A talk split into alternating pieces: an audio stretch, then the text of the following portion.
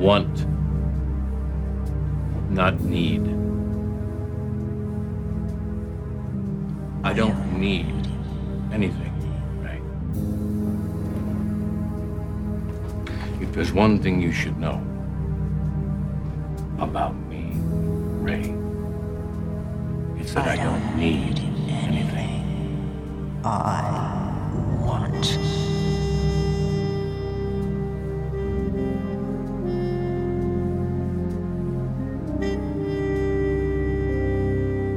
Diane, it's eight twenty-seven p.m. Hello, and welcome to another episode of Twin Peaks Peaks. My name is Ashley Brandt. My name is Matthew Olson. Hello. We are going to be talking about The Secret Diary of Laura Palmer, a book that originally came out between seasons one and two, but we are reading it in the gap between episodes eight and nine of The Return.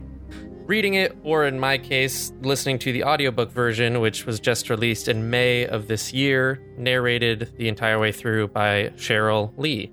There are differences between those two experiences other than just audio versus on the page. The uh, printed version will tell you where a lot of pages are missing, ripped out, much like how we just discovered, what was it, three pages in the door of the Sheriff's Department bathroom just yes. a few weeks back on The Return. Yeah. There's one still to be found. So it's a good time to be talking about The Secret Diary of Laura Palmer, isn't it?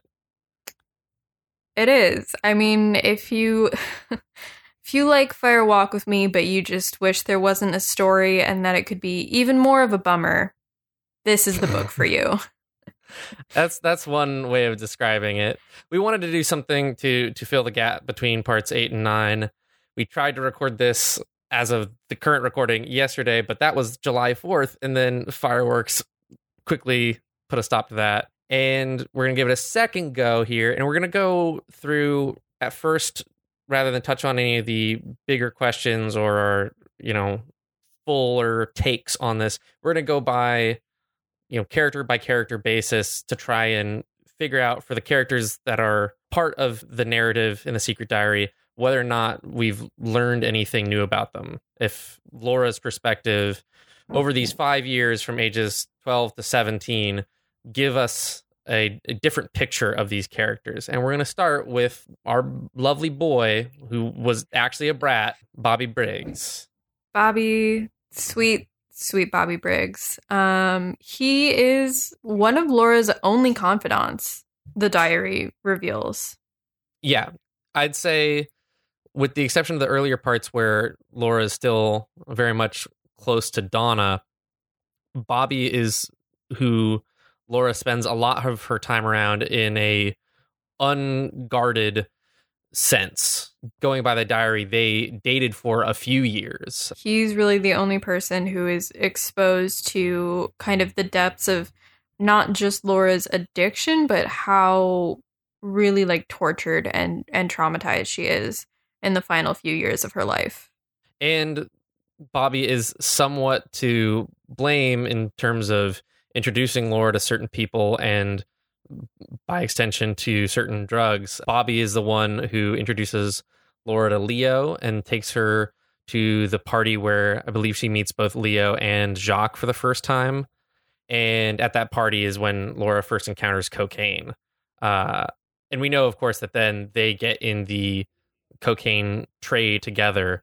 Uh, but it's confirmation that Bobby set her down this path somewhat. Uh, we also get confirmation that Bobby shot someone at age fifteen during a failed drug deal. Ashley, what did you think of that revelation? You know, that one just kind of rolled past me, like the revelation that Laura coined the term Meals on Wheels. Yeah, which is... Sorry, we're going to have to ding you for that one, Laura. That's just plagiarism. You did not, you did not create that from whole cloth. Um... We we've already gone over this once, you and I, in our in our past attempt at recording this, but I, I feel like I it's crystallized a little bit more for me is the notion of this book coming out between seasons and the idea that maybe David Lynch and Mark Frost had ideas for the backstories of these characters that they didn't necessarily think or want to at that point put on the screen. and then having fed some of that information to Jennifer. Jennifer, of course, being David's daughter, who was twenty-two at the time she wrote this. And Mark and David told Jennifer, for the purposes of writing the diary, who Killer Bob was. Laura does not tell the answer here, but one of the big appeals is like, we'll scatter those hints in. And I, I wonder if the backstory of Bobby shooting someone was, at the time this was written, something that they didn't have a, a complete idea of, but they decided, all right, we'll include this in the diary. And then by the time Fire Walk With Me comes around, the decision was made to actually depict roughly the same event in a different way, because it's not the same exact event as described in the mm-hmm. book, but it's almost kind of hard to believe that Bobby would have shot two different guys and two different messed up drug deals. I find that explanation much more compelling than the idea that Bobby Briggs has shot two people by the time that we meet him at the, you know, Twin Peaks High School library. It, it's it's still kind of hard for me going from watching Fire Walk With Me to the pilot to like feel that in Bobby. Yeah. But two people is like too much. So I wonder if it was a matter of, of plotting and reveals they wanted to do.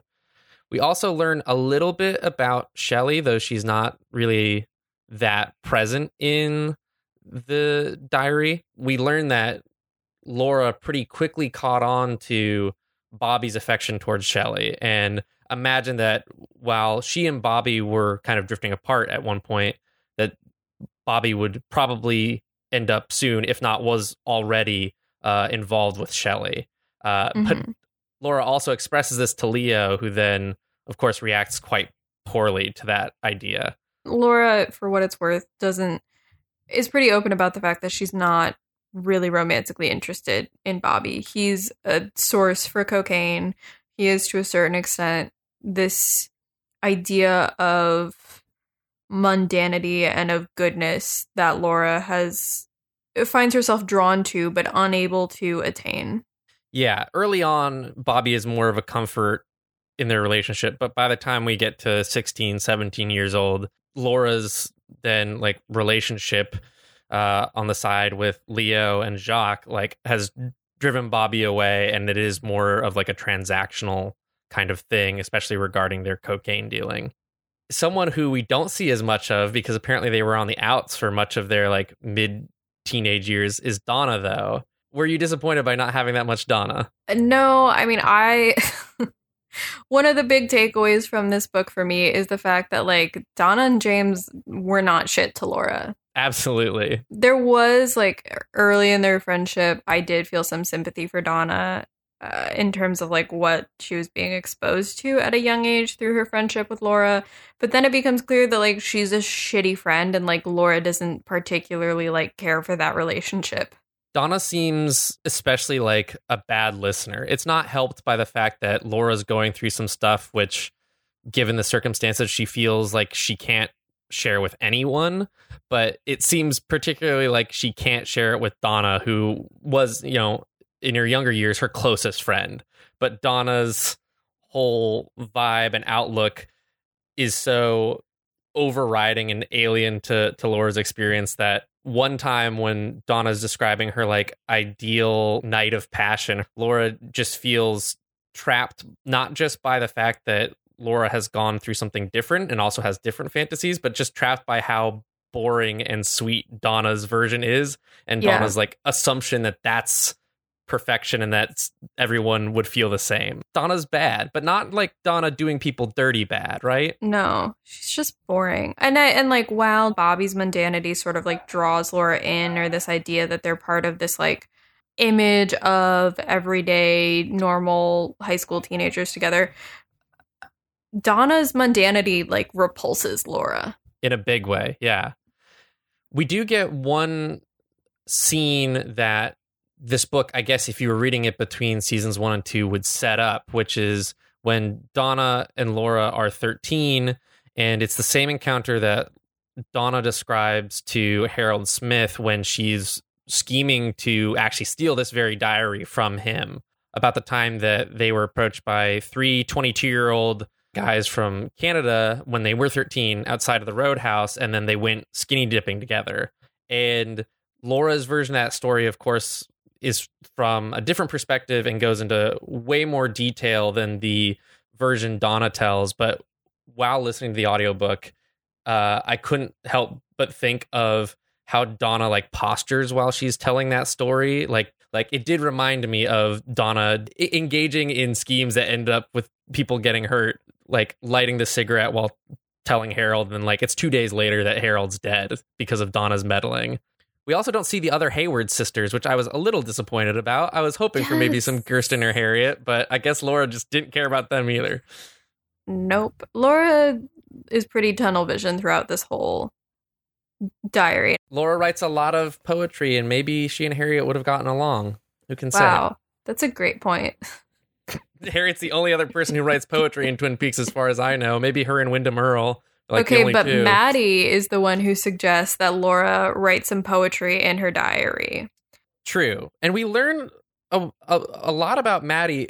Also that Donna and Maddie apparently met way earlier, because I think like they're it's depicted as them meeting for the first time in the show, if I'm not mistaken. I think you're right about that. A little a little bit of a retcon, but we'll ignore it. Yeah. Um, Maddie is like a big presence, and I'd say like what constitutes the first chapter of this, the first few entries when Laura's newly twelve years old and has just received the diary and is writing in it like every day. Maddie figures in that a lot. Yeah, and she and Sarah Palmer are both portrayed as having a supernatural connection of sorts with Laura, uh, which is also shared by the log lady, who is kind of one of the kinder presences in Laura's life when she's trying to figure out what is happening to her and what her experiences with the supernatural mean. Yeah, we'll have to touch on the log lady. I think with regards to Maddie's early inclusion, we have to remember like Maddie is the one who brings a pack of cigarettes to Twin Peaks and uh, like eggs Laura and Donna into smoking with her, uh, and is also amongst them. She's the first of the three to have, I guess it's implied that she's slightly older, maybe? Um, yeah, but she's she... sixteen. Um, okay. And Laura is twelve at the beginning yeah. of the book. So she's already gone through puberty, and uh, there's an extended passage about tongue kissing and Donna finding that idea absolutely repulsive when Maddie describes it. Um, but I think that contrasts, interestingly, with when Maddie's in Twin Peaks, there's then the tension that's created by James and Donna in a big way to become more like Laura, that then Maddie has to push back against. Whereas here, it's almost like it's it's almost the other direction, where Laura is willing to try things that Maddie is bringing into her sphere. Yes, yeah. Did you notice anything else with regards to Maddie, or anything that might have at this point hinted at Maddie's fate? No, I mean, she fades away pretty quickly, which I guess I was surprised by. She's like a figure when Laura is awakening to her adolescence and young womanhood. Um, but after that, she's very absent. There's like one instance where Laura says that she kind of psychically called out to Maddie, but that's kind of the last we hear of her. Someone who's also a, a, a close female friend of Laura's, who we learn a little bit more about, but less than I was hoping to, is Ronette. And we learn that they, again, like, I don't know why I, I had this idea of these things being much more compressed, like, you know, ages fifteen to sixteen. But before they even started hanging out, and way before they ended up at like One-Eyed Jack's, uh, Laura was aware of Ronette and wanted to actually become closer to Ronette. Yeah, there is this sense that Ronette understands Laura's darkness, not so much in a supernatural way, but there is this sense that Ronette can kind of fill in the gaps of Donna's friendship. She's kind of like the yin to Donna's yang. That might mm. be a bad analogy, but I, I guess it was frustrating to not learn a little bit more about Ronette in this case, because we we don't really in the show, to the point where it's shocking when you get to the season two finale and Ronette appears for that brief cameo. You learn a little bit more in Fire Walk with Me, of course, but you get the passage where Laura talks about feeling attracted to Ronette, and a little bit about their mutual or shared path, you know, Flesh World and One-Eyed Jack's, but it's not much beyond just the general arc of them going through those steps. Some more characterization I, I would have appreciated, I guess. Yeah, definitely. It made me curious to see if we're going to hear from Ronette in the revival.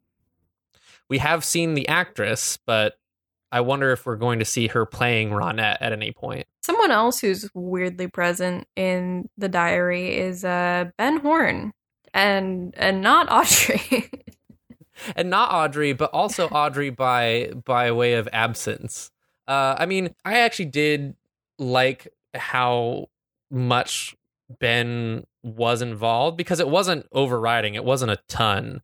But right from the get-go, Laura's twelfth birthday, she receives a pony named Troy. It's only a few weeks later after Laura finds out it was actually Ben Horne who bought the the pony. And Laura has some complicated feelings about wondering why her father felt like he had to lie about who bought it. Um, and then she reflects back on how Ben has always been, from, you know, starting at a young age, affectionate towards Laura. And then she feels guilt about how she's seen Ben not give a shit about Audrey.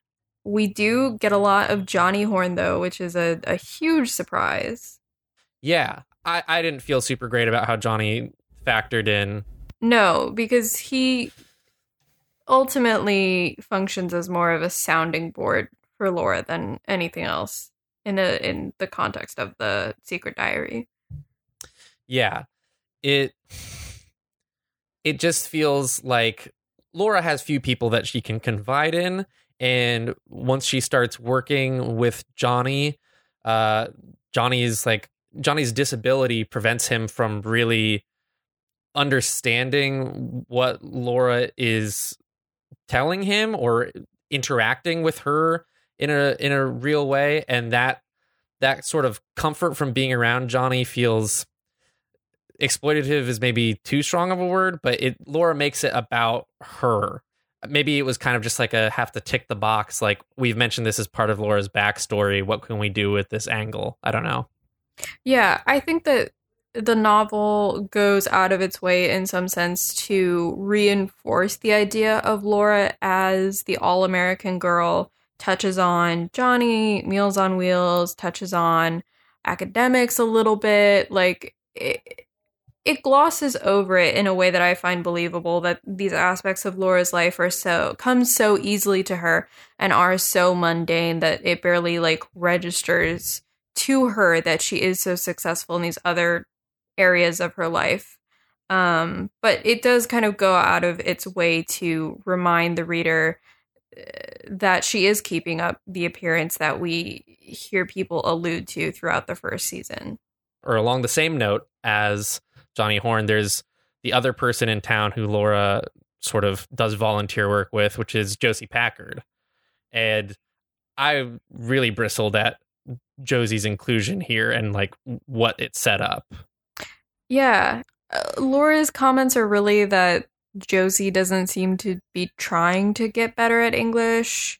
It seems to be hinting at the Andrew Eckhart storyline that emerges in season two, and this idea that Josie is a much darker person than she appeared in season one, but it goes about it in kind of a sloppy, shoehorned way, or it really reads more like character defamation than anything else. Somehow Laura already is aware that Josie was a sex worker, and I don't think that that's something that is brought up in season one. And then they they apparently have sex together, and Laura laments like how oftentimes her relationships that don't start that way veer towards that, but it's tossed off and seems entirely it's entirely unnecessary to understanding Laura or Josie, really. It doesn't it feels so out of place to me. Yeah, definitely. But those are that's kind of the cast of characters that Laura surrounds herself with uh, in the diary. The other two big players, surprisingly big players, are Leo Johnson and Jacques Renault, who I was surprised by their treatment in the novel. I think it's it's definitely tainted by the abuse that Laura has been through and the situation that she's in. Um, I really bristled at the novel's attempt to, like, humanize the two worst characters on the show? I didn't see it as... I didn't necessarily read it as humanizing, but I definitely struggled with it, because one thing I was constantly expecting was, like, the other shoe to drop with them. Like, we think about Laura's, like, last night alive, and she's with those two, and they're not treating her well. They're not attending to her concerns. She's freaked out by what they're doing. But the many years, like two, three years, is it, that she knows Leo and Jacques, Uh, there's never a falling out, and there's even a moment or two where they seem like concerned for Laura, but I don't read that as humanizing. I just read it as almost confusing. Like, they didn't become bad. They were bad, but Laura was fine with that, it seems like, throughout all that time. And it just doesn't seem, it almost doesn't seem plausible, I guess, because we know how bad both of those two are, and you would have expected, like, them to show their card as abusers and not as, like, I don't know, like B D S M sex fiends. I don't know. It doesn't read right that there would never have been, like, a period where Laura wanted to have distance from them or something. Yeah, and I think a lot of it has to do with the bar for Laura's interactions with men being set so low. Like, very, the fact, very low, yeah. The fact that she can, like, be in distress and they can take notice of it without taking pleasure in it, seemingly, at times, is, like, a big thing for Laura in the context of this book. Yeah, like, any, any notion that she can express being upset, and the, like, compared to the constant torment from Bob, or, like, threat of torment at times, because there's also times where Bob is seemingly absent, and then Laura struggles with that, like, absence and, and waiting for the other shoe to drop. Uh, it is agonizing. And I, I guess, I mean, part of my discomfort is, like, we get so much time with Laura describing, like, her time with Leo and Jacques. There's a lot of passages describing that time, and it's uncomfortable the whole way throughout, because, you know, at, at the end of the day, she's still being taken advantage of, no matter. Oh, definitely. Like, this is statutory rape. Yeah. There, there, there's no other way to look at it. And I guess, I mean, both of us sitting in our discomfort just with how much there was, right? Um, I, I don't have anything else to, to say on that point. I mean, we do also get a really, like, I feel like poorly written scene between Laura and Blackie that explains when Laura got kicked out of One-Eyed Jack's. Completely unnecessary. Um, that is, like, my least favorite scene in the entire book. In, in the entirety tops, of Twin tops, Peaks. Yeah, that that scene tops Laura, like, coining Meals on Wheels. That tops Bobby killing two people. Like, that scene is should have been taken out of that book. It's it's so dumb. Uh, we don't even need to get into it more here. And and also, I don't want to say, like, I mean, maybe the last five minutes we're talking about things that uh choices that we thought were weird, or scenes that we didn't like, or long stretches that made us uncomfortable.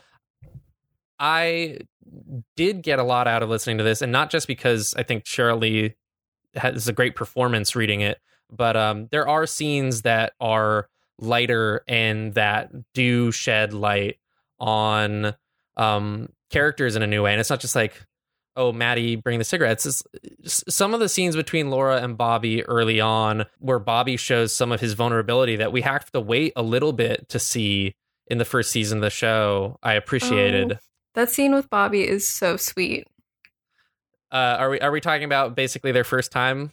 Yeah, and then he calls her and he's like, "I'm sorry, I said that I love you." Yeah, he immediately drops the, the the love bomb on Laura, and Laura, like like anyone, this is, like, separate from everything Laura's going through, is just, like, not sure how to process. Yeah. But then he calls her and he's like, "I'm sorry that I said that so soon, but I totally stand by it. But also, I shouldn't have dropped you, dropped it on you like that." Yeah, that scene. That scene is, like, a standout. And another one, uh, I, I want to make sure we we give a lot of time to, is the scene between Laura and Margaret Lanterman, aka the Log Lady, which happens pretty early on in the chronology. It happens when Laura's thirteen. She has a dream, and in the dream, she sees an address, uh, a building in the in the town, and she decides the next day to go out there. And uh, when she's there, she meets the log lady there. Um, and, and Laura knows who the log lady is at this point. Yeah, they have, like you mentioned earlier, this kind of psychic connection. I have the quote here somewhere. I dream like other people sometimes. It just happens. That's the log lady. Uh, some other quotes I, I want to read off before we get into th- the tone of the scene. Um, sometimes the woods are a place to learn about things and to learn about yourself. Other times the woods are a place for other people to be and are not for us. Sometimes people go camping and learn things they shouldn't. And owls are sometimes big. So some choice log lady lines, but also it's a really, like, they spend the entire day together and it's a really sweet scene. And, and Laura is struck by the log lady's humanity, because I guess it's the first time she's seen the log lady as anyone but, like, the gum chewing, light switch flicking person who hovers around Twin Peaks and gets to know Margaret. And we also then that same day, Sarah Palmer tells Laura what happened to the log lady's husband. I think this is the first time that story was communicated in uh, in a piece of Twin Peaks media. Yeah, and I think it actually contradicts another story that we've heard about Margaret's husband. One story, I want to say this is from Secret History, but it might just honestly be from the recesses of my own mind. Uh, one version is that he was a logger who was mm-hmm. killed in a fire. But the version we get in The Secret Diary is that he's a firefighter and that he dies in this horrible, gruesome way where he trips face first into a fire. Yeah.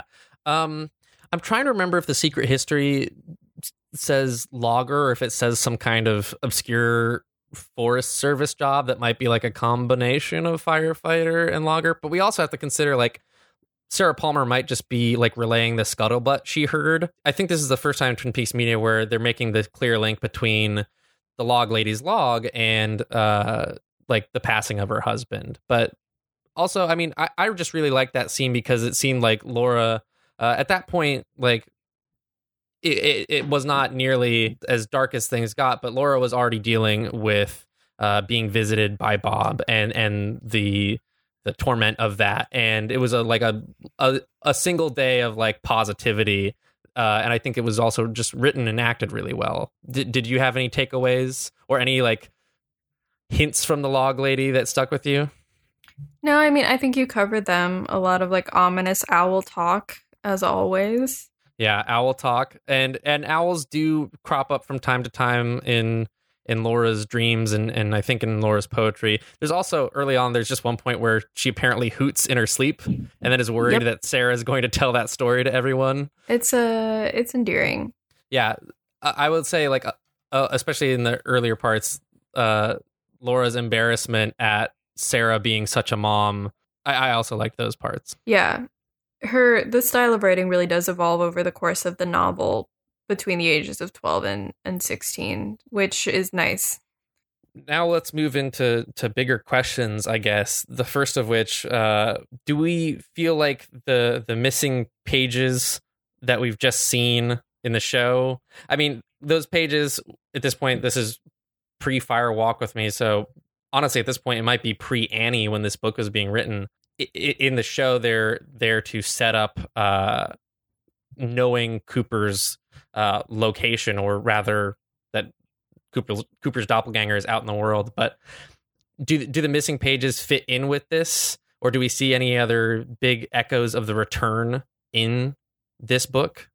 I don't really think so. I think if we see more of Sheryl Lee, it could definitely become relevant. But I think that the missing pages are probably more explicitly set up by Fire Walk with Me. There are a few points where, especially after part eight, I saw some things that, like, a long shot could be related. And I, I, I'm not saying, like, and now I'm convinced that they are, but some things that are, especially after the most recent part, uh, at the time of this recording, interesting.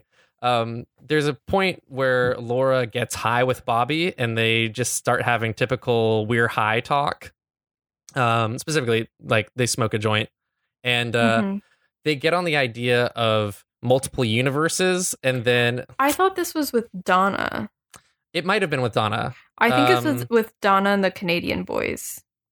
It might. Oh, you're you might be right. At any point, th- this is the quote that stuck out to me. Maybe this universe is just a speck of lint on a huge giant sweater that he hasn't noticed. Just saying, just any anything about a giant now uh, and, and multiple universes is is interesting to me. Uh, I don't think. Also, again, I want to reiterate, I'm not trying to like theory craft here out of any of these, but they, they have an interesting resonance now. Laura talking about Bob. This Mother Nature has not done away with its evil. Instead, it cradles this man. He knows this planet will not betray him. Uh, and then there's also a point very close to the events of Fire Walk with Me where Laura's doing uh, the Laura Palmer Meals on Wheels program, uh, invented wholly by Laura Palmer. Um, and she's out at uh, the the trailers, and Pierre Tremond, uh, who apparently Laura has interacted with, but the young Tremond boy pulls a gold coin out of Laura's ear and just walks away. So those were the those were the connections I saw, or or echoes of the Return that I saw. But I don't. I we'll get into how I don't think that those are going to necessarily mean anything. I think all of that, with probably the exception of the giant's sweater, appear in some form or are referenced in Fire Walk with Me.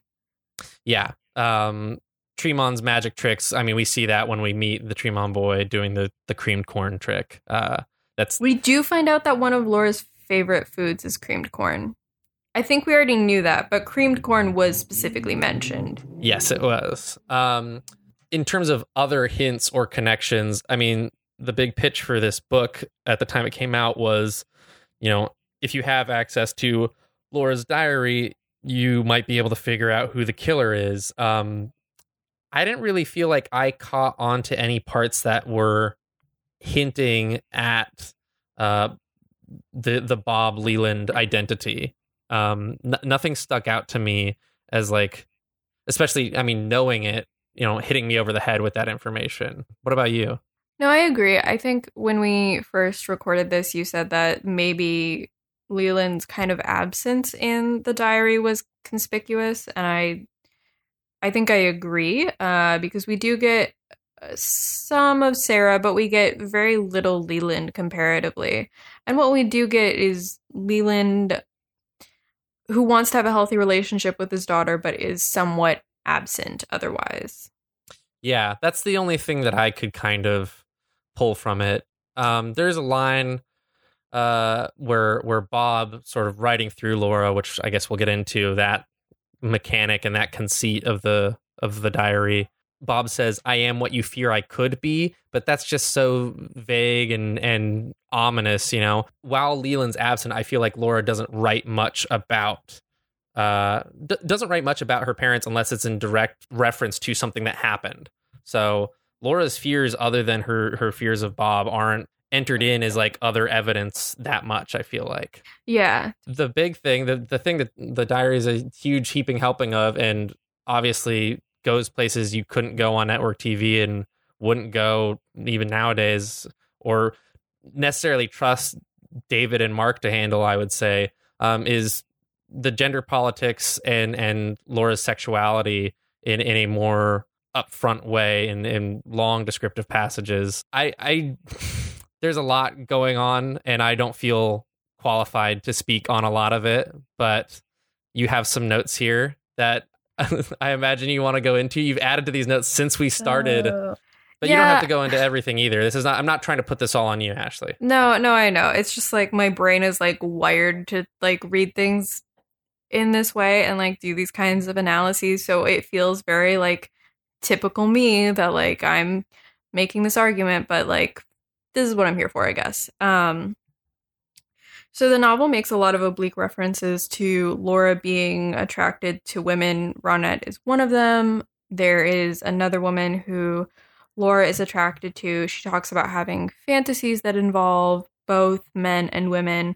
Um, and the word bisexual doesn't seem to exist in Laura's diary. And there's definitely a question, like, does she have that vocabulary? Does Jennifer Lynch have that vocabulary? You know, at the time she was writing, is the Secret Diary itself a product of bisexual erasure? That's definitely a possibility. Or could we look at this from a few other angles? One perhaps being the idea that as a result of Laura's abuse, hypersexuality has kind of pervaded all of her relationships, and to a certain extent, she doesn't know how to have friendships or relationships that are platonic. Therefore, her desire to become friends with Ronette kind of gets crossed with this idea of sexual attraction. Same with uh, Harold, who she notes is not uh, like initially open to sexual relationships, uh, but then she feels like pushes him towards those.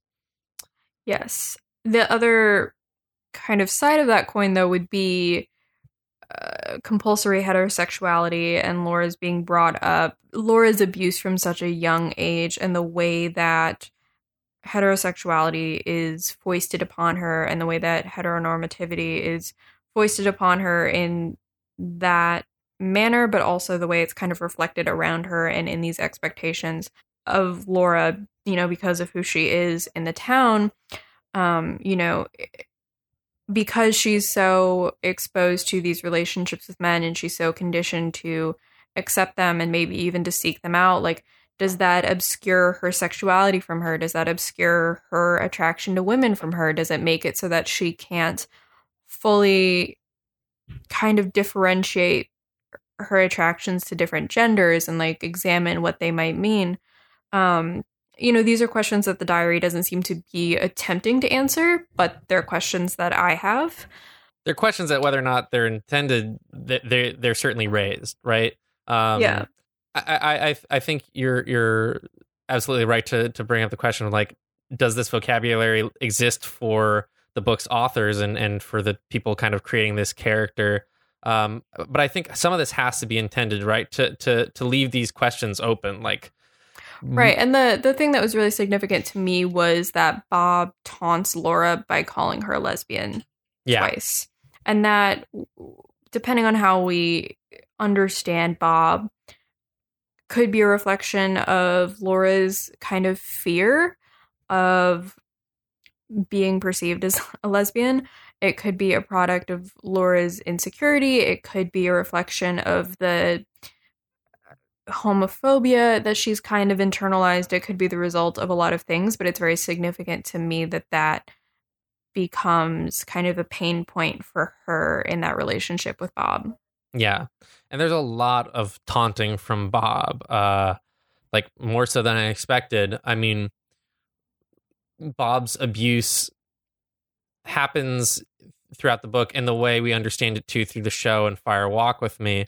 But also at points, Bob seems capable of writing in the diary or writing through Laura in a sort of like semi-possession. And so, I mean, it reads to me like a conceit set up to have some kind of dialogue playing out and, and maybe just, you know, scatter some of those hints as to Bob's identity throughout the book. And I don't want to get too much into like the whole like question of how that possession works. But you also find out that through some more and some less explicit references that like Bob's abuse also included cutting. And then in these diary dialogues, I guess, included this verbal abuse and, and explicitly playing on Laura's fears and self-perception, and then playing with Laura's own sense of reality. Is Bob real? Is not real? Bob, as we understand Bob in the book, engages with that fear directly. Um, and at points seems to be, you know, leaving Laura alone for stretches of time as to only let that anxiety that Laura has build. It's some of the the roughest stuff to to listen to in the audiobook. Um, Sheryl Lee also, I, th- I think, does a, a really effective job for the most part, having a different voice and having it be really effectively creepy in those passages as Bob. The volume of the abuse and the different forms it takes are, they're, they're real hard to listen to. Kind of like you said at the top of the show, if you just wanted six hours of the bleakest parts of Fire Walk with Me, it's kind of this.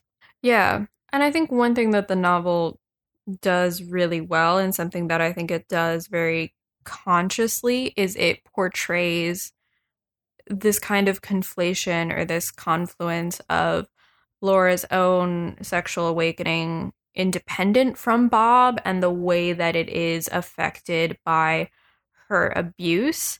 And I think it does a really good job of portraying the complexity of being a young girl and waking up to your sexuality, but also yourself as a sexual object, and the way that those can be the same thing um, in a very unhealthy way. And I think that's not just unique to Laura. I think that like speaks to a lot of like young women's experiences as they try to understand like their sexuality and their sexual agency while kind of abs- absorbing this sexualization that's all around them that they have no power over. And the way Laura seems to kind of be struggling to gain power over the people who sexualize her, and it seems to be both a product of the sexualization from people like Leo and Jacques, and also a product of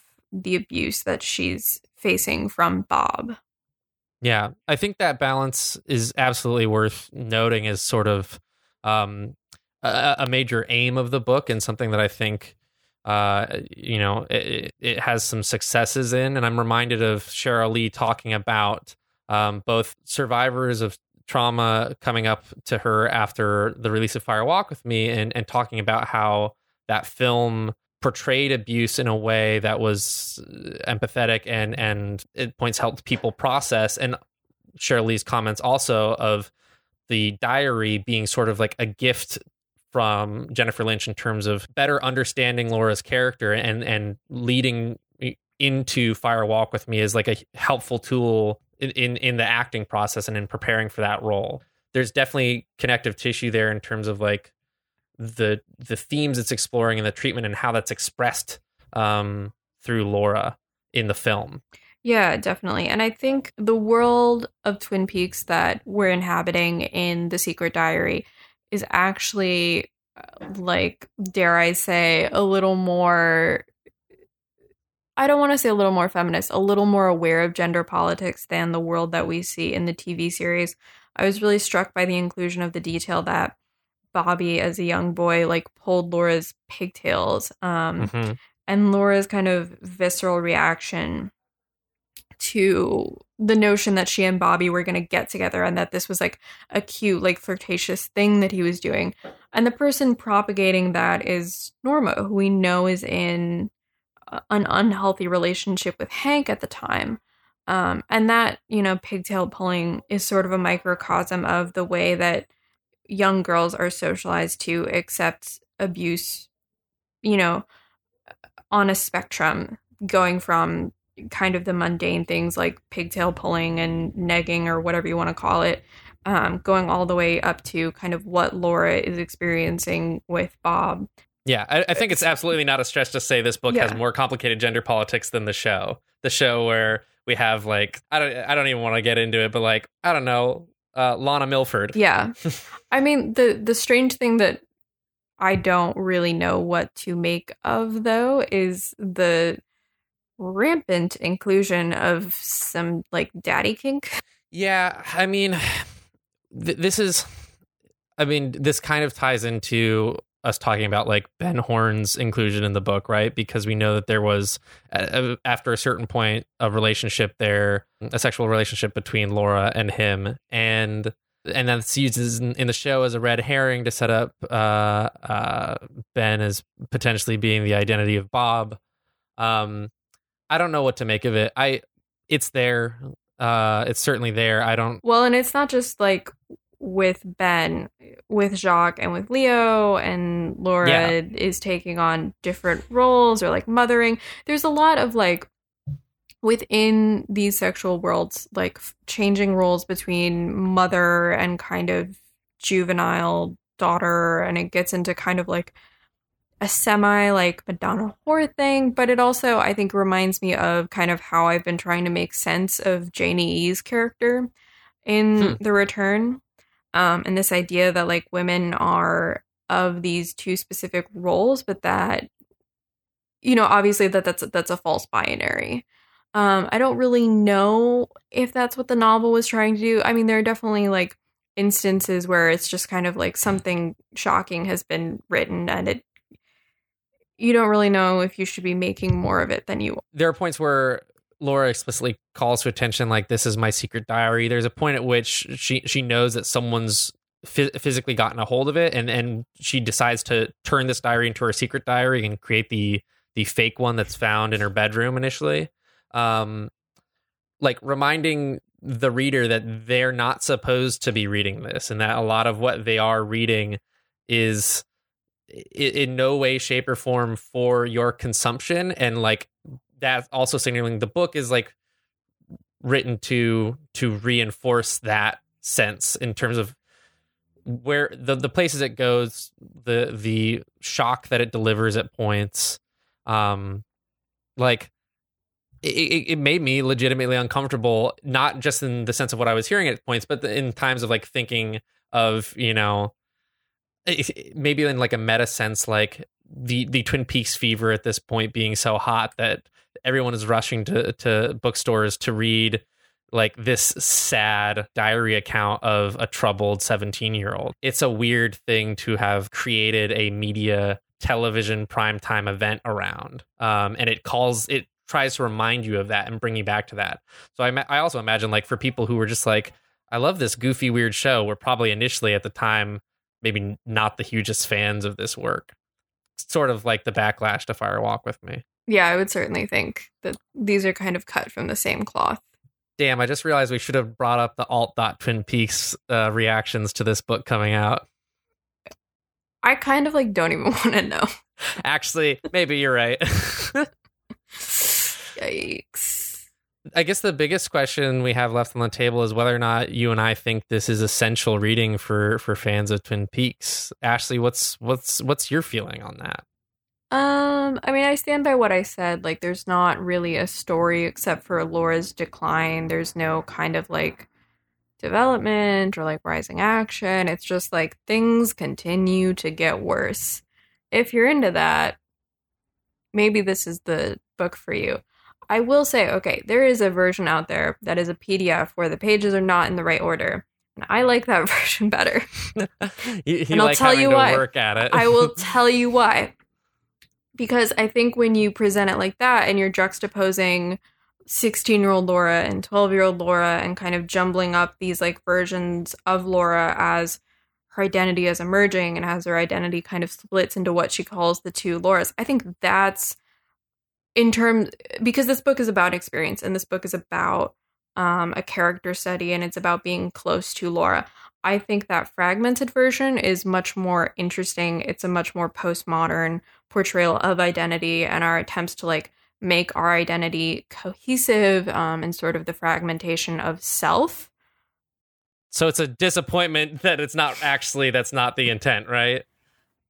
Yeah. Yeah. I mean, like Sheryl Lee's performance is great. I'm going to say that. Yeah, I will say if if I think there's a version to recommend, I would recommend the audiobook just because I think that Sheryl Lee's performance adds a lot to both the, the lighter moments and the darker moments compared to just like reading it on the page and, and trying to conjure that voice. Um, but that's, that's again, a, a personal taste thing. I would say though, on that same note about Sheryl Lee's performance, I feel like a lot of what this book depicts, both in terms of important traits and, and sort of, I guess, you know, more important story beats, like we get interactions between Laura and other characters in the film that kind of tell us those same stories in a, in a much shorter span of time, uh, and, and kind of with the same effect. And the most affecting parts of the audiobook, you know, the, these passages from Laura's youth and, and Sheryl Lee's performance, like the performance in Fire Walk with Me has those same strengths, if not being stronger by virtue of like the, the film medium. I don't know. Like, it feels non-essential to me in that way, because it feels like not like it's retreading the same ground. And of course this came out first, but like the film accomplishes what seems like the, the Secret Diary's major mission is. If you skipped it, you wouldn't be sorely lacking anything. Yeah. I think like the most valuable insight that I don't think we get in other pieces of Twin Peaks media is honestly like the relationship between Laura and Bobby, and kind of like sweetening that little friendship, but like that's not essential. the, the the little details along the way, like some of the just the the small smaller personal tragedies that happen to Laura along the way, they just like suck the life out of you as you're listening or reading along. And her cat, her pony. Yeah. Um, yeah. God, that's, that's not, that's barely scratching the surface of it, but maybe you've listened to it and read it. Maybe you haven't at this point. I, I, again, if, if you want to listen to it, I, I don't think you'll, you'll walk away from the experience necessarily disappointed, but I guess if you're taking our recommendation, I don't know, I would say part nine is what, four days away at this point, Ashley? Yeah. I mean, I would say read it, but it's not a novel. It's just a character study. And I don't know, go in knowing that.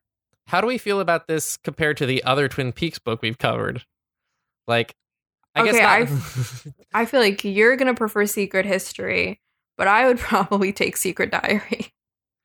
Um, I, I would not be able to come down either way on like what I prefer. I can't remember what I said on the on the show at the time and how I was feeling at the time. But now that we're, you know, approximately halfway through The Return, Mark Frost gave you the Twin Peaks book that's full of hints, right? And and and pieces to piece together a mystery. And Jennifer Lynch wrote the book that's the character study of Laura. And like one without the other doesn't feel like the sum of Twin Peaks, right? So I mean, fair. One feels like the sum of Fire Walk with Me, though. A little bit. I mean, Fire Walk with Me still has a large section dealing with uh, yeah, that's true. Teresa Banks, and yeah. So yeah. It, I appreciate Fire Walk with Me because it's Laura's movie first and foremost, but it's not like that stuff's absent. Whereas, like, aside from a few cryptic log lady things and the Tremons popping their heads in, it's not really here. But you also don't get Laura at all in The Secret History. So they're both they're both like different angles on the story. Um, and unless there's like some real heady like code breaker type stuff in Secret History we don't know about, like it feels just as non-essential to me right now. Like I still wouldn't say if someone's struggling with their turn right now, go read Secret History. Yeah. Now, the question is, are we going to do Dale Cooper's My Life, My Tapes at any point? I mean, I feel like we might have to now. Now that now that we've broken the seal and done a, done a second book? I think so. Well, maybe we will, but not anytime soon, because thank goodness the, the gap is almost over. Part nine is airing soon, and we will, of course, cover that, hopefully at the regular time. And yeah, looking forward to seeing what happens after the frog moths. Oh boy. Um, Ashley, do you want to start with your plugs? I feel like we normally go the other order. Maybe we'll switch things up this time. Okay. Well, you can find find me on Twitter at Ashley Brandt. I'm there. Um, hit me up for those hot gender takes. And uh, the K-hole. Brooke and I are going to be recording an emergency episode um, after today's breaking Kardashian news. Oh boy, I heard so, the breaking Kardashian news of today. Yeah, it's real, real bad. bad. Well, again, I think people should should try the K-hole out because they might walk away going, "I need to, I need to learn about this stuff." I'm, you, you know, today's breaking news. I immediately clicked on a link as soon as I heard rumblings on it. I was like, I gotta know now. At least yeah. So you and I can have a conversation about it. Yeah. Um, I'm Matthew Olson. You can find me on Twitter. It's at Matthew Olson. Uh, spell it right. I do another show with my friend Caitlin Best. It's called Can You Get to That? But we've been on a little hiatus because Caitlin's been traveling and just like the schedule has not worked out. We'll be back with new episodes soon. Uh, I think I plugged this last time we talked about a book, but if you want to really hear me talk about a book, um, I'm still paying for hosting, so I might as well plug it. Uh, I did a podcast, a mini series, but it's fourteen hours of content um, called Finite Jest with my friend Alex Clute. Uh, he joined me on a six week long journey to read all of David Foster Wallace's Infinite Jest. And those are like two hour long episodes where we drink a lot of Rolling Rock and talk a lot about bands and then sometimes about the book. Um, I don't know. I've some people like it. I'm still paying for hosting. You can find that. It's finite jest dot simplecast dot f m. Of course, Twin Peaks Peaks is available. It's Twin Peaks peaks dot simplecast dot f m. Judging by our stats, I know fifty percent of you are coming through iTunes. It'd be real great if you would leave us a review and a rating on there. It helps other people find the show. And as always, hit us up on Twitter. It's at Twin Peaks Peaks. You know where. We've started signing the tweets that are like personally from us with like dash M dash A, long overdue. So you'll hopefully you'll know who's replying, uh, and it won't be a guessing game. Did you prepare a thing to say at the end? Because no, it's such a non-standard episode. Oh boy, I didn't. I mean, uh, there's no reason I, why you have to quote from the book. You could just go with the classic. I know. I was gonna. That was my backup plan. All right, we'll just go with the classic. Don't forget to brush your teeth, Harriet.